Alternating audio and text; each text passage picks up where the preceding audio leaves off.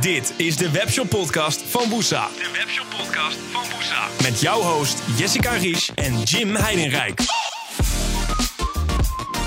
Kun jij je eerste salesgesprek nog herinneren? Ja, absoluut. Dat uh, was redelijk spannend en uh, heel erg eng. En ik dacht in het begin dat ik het wel eventjes uh, zou, zou oplossen met het belletje. En dat ik het wel eventjes heel erg goed zou doen, want je kent me. Ik heb af en toe een beetje zelfoverschatting met sommige dingen. en dat ging wat minder goed als gepland. Uh, nou ja, het ging niet per se slecht, maar het, ik merkte gewoon dat ik uh, door die spanning eigenlijk veel te concreet werd in wat ik nou echt wilde. En daarmee zorgde ik dus eigenlijk dat ik veel te formeel werd en ineens heel duur ging praten. En nou ja, dat, dat werkt gewoon helemaal nul. Zeker niet voor een koude acquisitie. Dus ik weet dat ik dat gedaan heb. Ik weet alleen dat ik heel erg gespannen was. En dat ik dingen achteraf veel beter had kunnen aanpakken. Maar voor een eerste call, ja. Nou ja, dat hoort er een beetje bij, toch? Een Zeker. eerste call, uh, daar, daar maak je uh, tientallen fouten in. En dat is eigenlijk ook de bedoeling, want je leert het alleen maar door te doen uiteindelijk. En ook door jezelf later terug te horen en daar feedback op te krijgen. Dus, maar ik kan me inderdaad wel herinneren dat je... ja, dat doen veel mensen trouwens, dat je het vergoedelijkte wat je aan het vertellen was. En om, heel sterk over te komen, je bent natuurlijk jong, wat volwassener over te komen, dat je dan inderdaad automatisch dure woorden, dure gaat, woorden gaat Terwijl het helemaal niet nodig is. Nee, en, uh, maar ja, is, uh, dat is dan een soort van feeling van als ik nou wat duurdere woorden gebruik, dan kom ik misschien wat serieuzer en ja. uh, over, terwijl die andere daar helemaal geen boodschap aan heeft waarschijnlijk, welke dure woorden je allemaal in je vocabulaire hebt zitten. En dat vergoeilijken, dat duurt lang, ja. voordat je dat niet meer doet. Jij hebt mij maanden geleden nog wel eens gezegd van... oh, je doet het nog steeds. Waarom leg je nou uit waarom, waarom het product goed is... of waarom je doet wat je doet? Dat hoef je niet uit te leggen. Nee. Je maakt gewoon een afspraak. En als diegene geïnteresseerd is, dan praat je verder met elkaar. Je hoeft niet vijf keer te zeggen waarom het allemaal zo goed is. Nee, zeker Dat, dat niet. werkt averechts. Nou, Dus, dan, eh, ja, als ik zo iemand aan de telefoon heb, dan raak ik echt zwaar geïrriteerd. Ja. Want dan denk ik, ja, probeer al drie keer op te hangen. Volgens mij had jij daar ook een, eh, een eh, leuk verhaal over. Ja, niet? Ja, klopt. Ja, ik, ehm, ik ben eh, recent een keertje gebeld door iemand van een eh, online marketingbureau. En dat eh, was duidelijk te horen dat het een jongere jongen was. En die belde mij en die zei: Ja, ik bel namens eh online marketingbureau Hupplepup. Ehm, en ik ben benieuwd of, of jullie wat hulp kunnen gebruiken bij, bij jullie online marketing. Dus ik zeg: Nee. Oké, dus er zijn helemaal geen verbeterpunten omtrent jullie marketing? Ik zeg: Nee. Oh, nou ja, mag ik je dan toch een mail sturen over wat wij eh, jou kunnen bieden? Nee. Ja, ik ken jou. Jij laat dan ook dat gesprek gewoon stilvallen. Ja je zoiets hebt van, nou, kom nou eens met iets goeds. Je, precies. Ja, ik, eh, ik kreeg een beetje plaatsvervangende schaamte. En misschien was dat ook wel zijn eerste call hoor. Dus ik heb hem ook niet eh, ja, ja, ja, volledig afgestraft. Is natuurlijk een beetje overdreven. Maar het was meer een soort van wake-up call van... hey, je stelt nu niet de juiste vragen om informatie uit mij te krijgen. Maar dat viel mij dus op dat ik dus heel makkelijk zelf ook... ondanks dat ik zelf heel veel sales doe en daarop let... dat je inderdaad gewoon heel makkelijk een heel gesprek dood kan leggen... en iemand eigenlijk in een hoekje kan duwen waar die niet in wil zitten. En dat is het hoekje waar die ook niet meer uitkomt op dat moment. Ja, en Dus- dat kwam in zijn geval natuurlijk omdat hij alleen maar gesloten vragen stelde. Ik bedoel, dat, dat weet bijna iedereen die wat over sales weet. Dus dat als je gesloten vragen stelt, dat het gesprek eh, snel klaar is. Ja. Zeker als er geen interesse is. Nou, en dat zijn, zijn meteen ook de makkelijkste vragen om te stellen. Dus als jij een salesgesprek ingaat, dan is het veel makkelijker om een gesloten vraag te stellen dan een open vraag te stellen. Natuurlijk heel makkelijk om aan iemand te vragen van, kun je nog hulp gebruiken bij je online marketing? Zeker. Maar ik kan daar maar twee antwoorden op geven. Dat is ja en dat is nee. En op het moment dat ik al door heb dat ik een verkoper aan de telefoon heb, dan is dat in 90% van de gevallen nee. Dat ik denk, ja, die gozer moet wat van me. Ik heb er helemaal geen tijd voor. Ja. Dus ik, ik antwoord maar gewoon nee. Terwijl zij het misschien anders had aangepakt, er een open vraag van had gemaakt. Van, goh, wat doen jullie op dit moment op het gebied van online marketing? Dan had subtiel ik- wat pijnpuntjes opgezocht misschien. Precies, dan had ik het gesprek, dan had ik antwoord gegeven. En dan had hij aan de hand van dat antwoord of door kunnen vragen... of misschien wel pijnpuntjes in ons online marketingbeleid kunnen ontdekken... waar hij weer vervolgens op in kon spelen. Ja. En ja, die deur was nu volledig dichtgeslagen. Dus dat was, eh, Ja, was zonde. En ehm, wat zijn je nou jouw, als iemand het heel erg lastig vindt om een salesgesprek in te gaan, wat zijn dan jouw, wat zou je dan zeggen? Van, eh, wat zijn goede punten om op te letten als je het net voor het eerst belt? Ja, een goede punt om op te letten is helemaal nergens op letten. Ik Go kan- with the flow. Ja, ik kan me mijn eigen, eigen eerste call nog wel herinneren ook. Dat was bij de persgroep.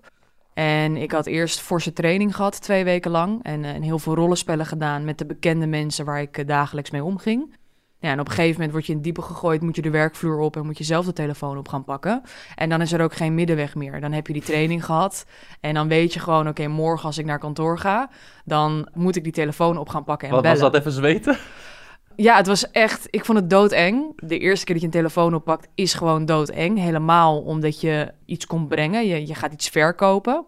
En het is niet dat je iemand vertelt dat hij een, eh, nieuwe auto heeft gewonnen of zo. Dus je, je moet echt wel heel veel tools en, en eh, handige dingen gebruiken om een leuk gesprek met iemand te Ja. hebben. En, en je bent gewoon heel bang omdat je continu in het begin ben je nog niet een natuurtalent. Dus je bent continu bezig met ik moet open vragen stellen, ik moet open vragen stellen. Waardoor je uiteindelijk gesloten vragen gaat stellen.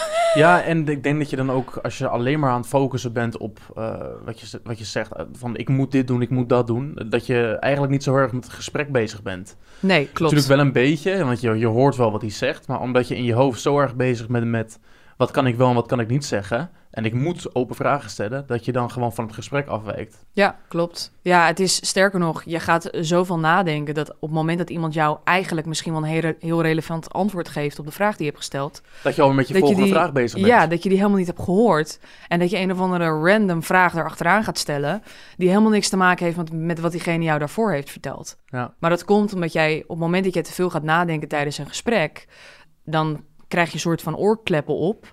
En, en dan hoor je ook niet meer wat die andere vertelt. Dan ben je alleen maar in je hoofd bezig van oké, wat kan ik nu als volgende vraag stellen? Het gesprek mag niet doodvallen. Ik, ik mag niet choken als het ware. En dat is wat heel vaak gebeurt met sales. Dat je te veel nadenkt in een gesprek, bang bent om gesloten vragen te stellen en dan maar te veel gefocust bent op je volgende stap in dat gesprek. Ja, en dan sla je volledig de plank mis. Ja, zeker weten. Want als ik nu, tenminste, als ik nu op het moment hoe ik nu bel, is het voor mij gesproken nu, het voelt ook helemaal niet meer als werk of als ik iets verkoop of zo. Dat bedoel ik op een goede manier, omdat ik op, een hele andere manier het gesprek inga dan daarvoor, dan toen, toen ik net begon. Tuurlijk. Was ik alleen maar eigenlijk met het, ons product bezig. En eh, was ik dat een beetje aan het leren kennen. En eh, had ik zoiets van, ik moet eh, vertellen waarom het zo goed is, dit en dat. Maar nu praat ik eigenlijk, ja, behalve als, als diegene daarnaar vraagt, dan vertel ik natuurlijk alles over de plugins. Ja. Maar in beginsel ben ik er niet eens mee bezig. Ik ben eigenlijk alleen maar bezig met, met hem of haar, met zijn of haar bedrijf. Eh, en dan komen daar vaak hele leuke gesprekken uit, wat eigenlijk nog helemaal niet eens over de business gaat. Nee, klopt. En dat is stap 1. Ja, sterker nog, er, er zijn. Wij, wij- ik heb toen volgens mij ook een test met jou gedaan en met Ersin destijds, onze, onze andere salesjongen, hadden we een training, eh, had ik jou, jullie een training gegeven. En ik heb die training zelf ook gehad. En dat is dat je Oh, ja. ehm, gaat aangeven op basis van, van wat jij een beslissing neemt, of je iets wel of niet wil, of je een gesprek wel of niet wil door laten gaan. Dus stel, jij wordt gebeld door een verkoper, dan bepaal jij eigenlijk in de eerste 15 seconden of dat gesprek doorgaat of niet. En als je dan terug gaat redeneren op basis waarvan je dat dan bepaalt, dan is dat eigenlijk alleen maar de intonatie van de persoon, hoe die persoon spreekt, of hij netjes en beleefd is, of hij een beetje enthousiast is. Eigenlijk allemaal positieve punten hoe iemand overkomt over de telefoon. Eh, en niks daarin gaat over het product of het bedrijf. Nee, dat, maar dat bedoel ik dus. Dat, dat komt helemaal niet aan bod. Komt helemaal niet aan bod. Het gaat eerst gewoon om, eh, is diegene beleefd wat je zegt? Praat hij op een fijne manier met me? Voel ik me ook gewoon fijn bij het gesprek? Ik heb in het begin ook wel eens gehad dat iemand zich gewoon een beetje ongemakkelijk voelde toen ik hem opbelde. Omdat ik eigenlijk direct begon op te rammen wat ik allemaal wilde en wa- wat ik allemaal moest. Nee, maar serieus. Ja, En dat werkt gewoon zo niet. Je moet gewoon echt bezig zijn met diegene en open vragen stellen, maar op een leuke manier. En eigenlijk ook niet te veel nadenken. klopt. Want dan loopt het gesprek zo vlotjes. En op een gegeven moment, wat ik ook heel erg vaak heb nu, af en toe vervelend, maar meestal hartstikke leuk, is dat mensen echt hele verhalen vertellen. Die, die, eigenlijk ben ik niet eens heel erg veel aan het woord. Nee, en dat hoort ook. Als het een leuk gesprek is. Eigenlijk Ja. ben ik heel erg veel aan het luisteren dan op zo'n moment. En, eh, maar dan weet je wel dat, dat diegene zich fijn voelt om ook vrijuit te spreken. Absoluut. En dat is wat je wil. Ja. ja, en dat is eigenlijk het tweede puntje wat natuurlijk belangrijk is bij sales. Dat hadden we net al even kort, kort toegelicht. Het stellen van open vragen. Maar het doel van het stellen van open vragen is informatie uit iemand halen. Dus weten wat diegene drijft, weten waar diegene tegenaan loopt, eh, wat zijn pijnpunten zijn, welke uitdagingen die heeft. En daar kom je alleen maar achter door die open vragen te stellen en de andere partij te laten praten over nou ja, de vraag die je gesteld hebt. Dan is het tweede belangrijke puntje is luisteren. Dus ehm, jij moet echt wel gaan luisteren en horen wat diegene zegt. Want als jij bijvoorbeeld de vraag stelt van... goh, hoe, eh, eh, wat doen jullie nu als klanten vragen om, eh, om op bol- bol.com te verkopen? En iemand zegt, ja, op dit moment werken we met Channable. En jouw volgende vraag zou zijn... en werk je dan ook nog met andere tools? Dat is killing. Dat is killing, want Ja. dan heb je niet geluisterd naar wat hij zei. Ja. Dus dat soort zaken moet je voorkomen door goed te luisteren naar die, naar die persoon. En als het goed is, en dat, dat is ook iets wat gaandeweg komt, dat zal je ook wel gemerkt hebben, mo- moet je in het begin wat meer nadenken over de volgende vraag die je kunt gaan stellen. Op een gegeven moment is, is het Mhm. gewoon een gesprek zoals we over voetbal of andere hobby's praten. Ja. Omdat je gewoon goed in de materie zit, ook weet wat je wil weten van die persoon en ook ja, op een goede manier naar die persoon kan luisteren. Zeker, maar wat jij nu zegt, had ik in het begin. Merkte ik al wel dat ik. Ik, merk, ik luisterde wel gewoon prima aan het begin. Alleen ik merkte wel dat ik het niet op dat moment durfde te zeggen. Zo van: oké, maar. eh, zeg maar een tegenstelling van wat diegene zegt. Dat vond ik nog heel erg lastig. Maar wat ik dan wel deed, ik notuleerde het altijd. Dus dan schreef ik het even op en dan wist ik de volgende keer wanneer ik belde. Dat ik het niet eh, direct zei van, hey, eh, dit is ook wel een hele goede oplossing, bij wijze van spreken. Maar wel in de zin van dat ik het er dan wel over kon hebben. En nu kan ik het eigenlijk direct doen, op een hele subtiele manier. Ja. Alleen voorheen durfde ik dat nog helemaal niet. Omdat Want? direct... eh, ik denk dat dat met, met kennis van zaken te maken heeft. Eh, denk ik heel erg. Als je, Ja. als je net drie, drie maanden eh, begonnen bent, als je, wanneer je net van school komt, dan is het denk ik. en je, je bent dan met een man aan het praten van 40 jaar, die al heel erg lang in de business zit, dan is het dan natuurlijk best wel normaal dat je dat lastig vindt. Ook omdat je de kennis van zaken gewoon op dat gebied gewoon nog heel erg onder de knie moet krijgen. En eh, nu is dat al veel beter, dus dat is, nu durf ik dat wel. Om Ja. daar, zeg maar dan, maar niet tegenin gaan is misschien niet een goed woord, maar Dus weer eh, leggen. perspectief bieden Ja. op een goede manier. Maar het is ook, dat is wel grappig dat je dat zegt, want ik heb dat ooit met een oud collega meegemaakt. Die eh, had heel veel moeite met hetgeen wat hij moest verkopen, te verkopen. En hij was accountmanager, dus dat is dan best lastig. En toen heeft zijn manager op een gegeven moment een soort van testje bij hem uitgevoerd. En die is een gesprek met hem gaan voeren, gewoon random, op een moment dat hij niet zelf doorhad dat dat gebeurde als test zijnde, over zijn favoriete voetbalclub.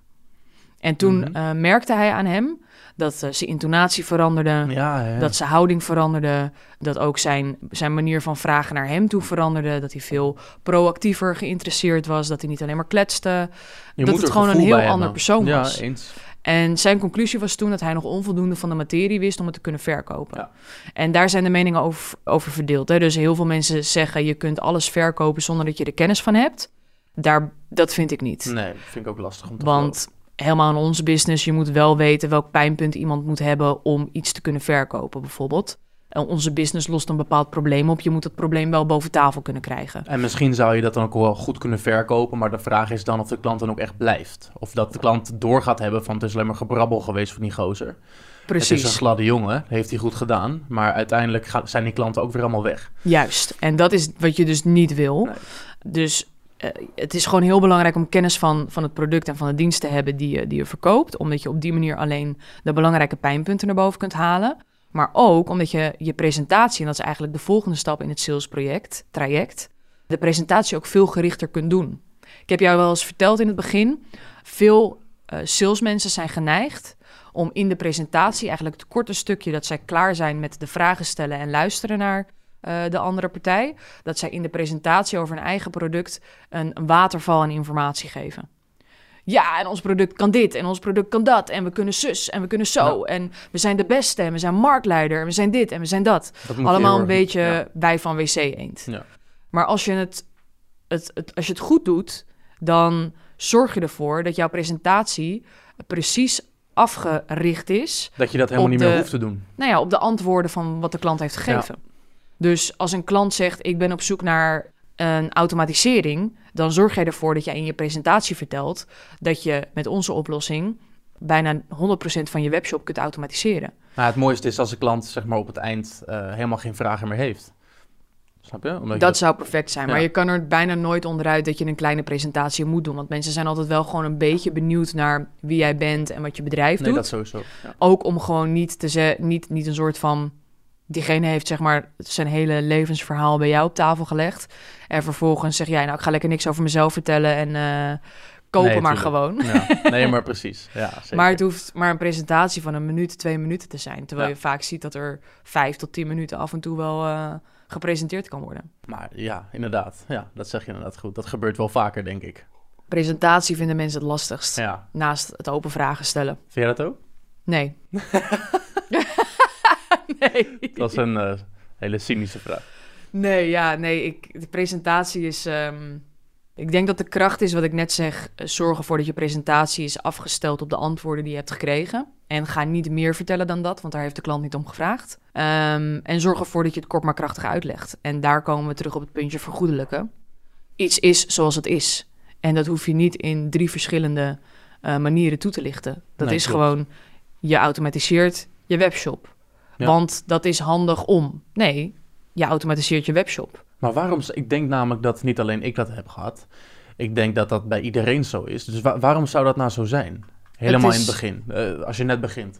Nou ja, het is ehm, Waar zit dat dan? vergoedelijk, eh, gedeeltelijk, onzekerheid. En misschien nog wel denken dat je een extra kracht moet bijzetten om diegene te overtuigen. Terwijl dat eigenlijk, hoe ik er nu op terugkijk, eigenlijk rem je jezelf alleen maar af op het moment dat je dat doet. Ja, En dan haal je eigenlijk je hele verhaal weer naar beneden. precies. Je bent eigenlijk je verhaal zwakker aan het maken, Ja. terwijl die heel sterk was. Precies. Door maar te vergoedelijken. Ja. En ja, wat ik gewoon echt heel vervelend vind aan vergoedelijken, is dat het verhaal onnodig lang wordt.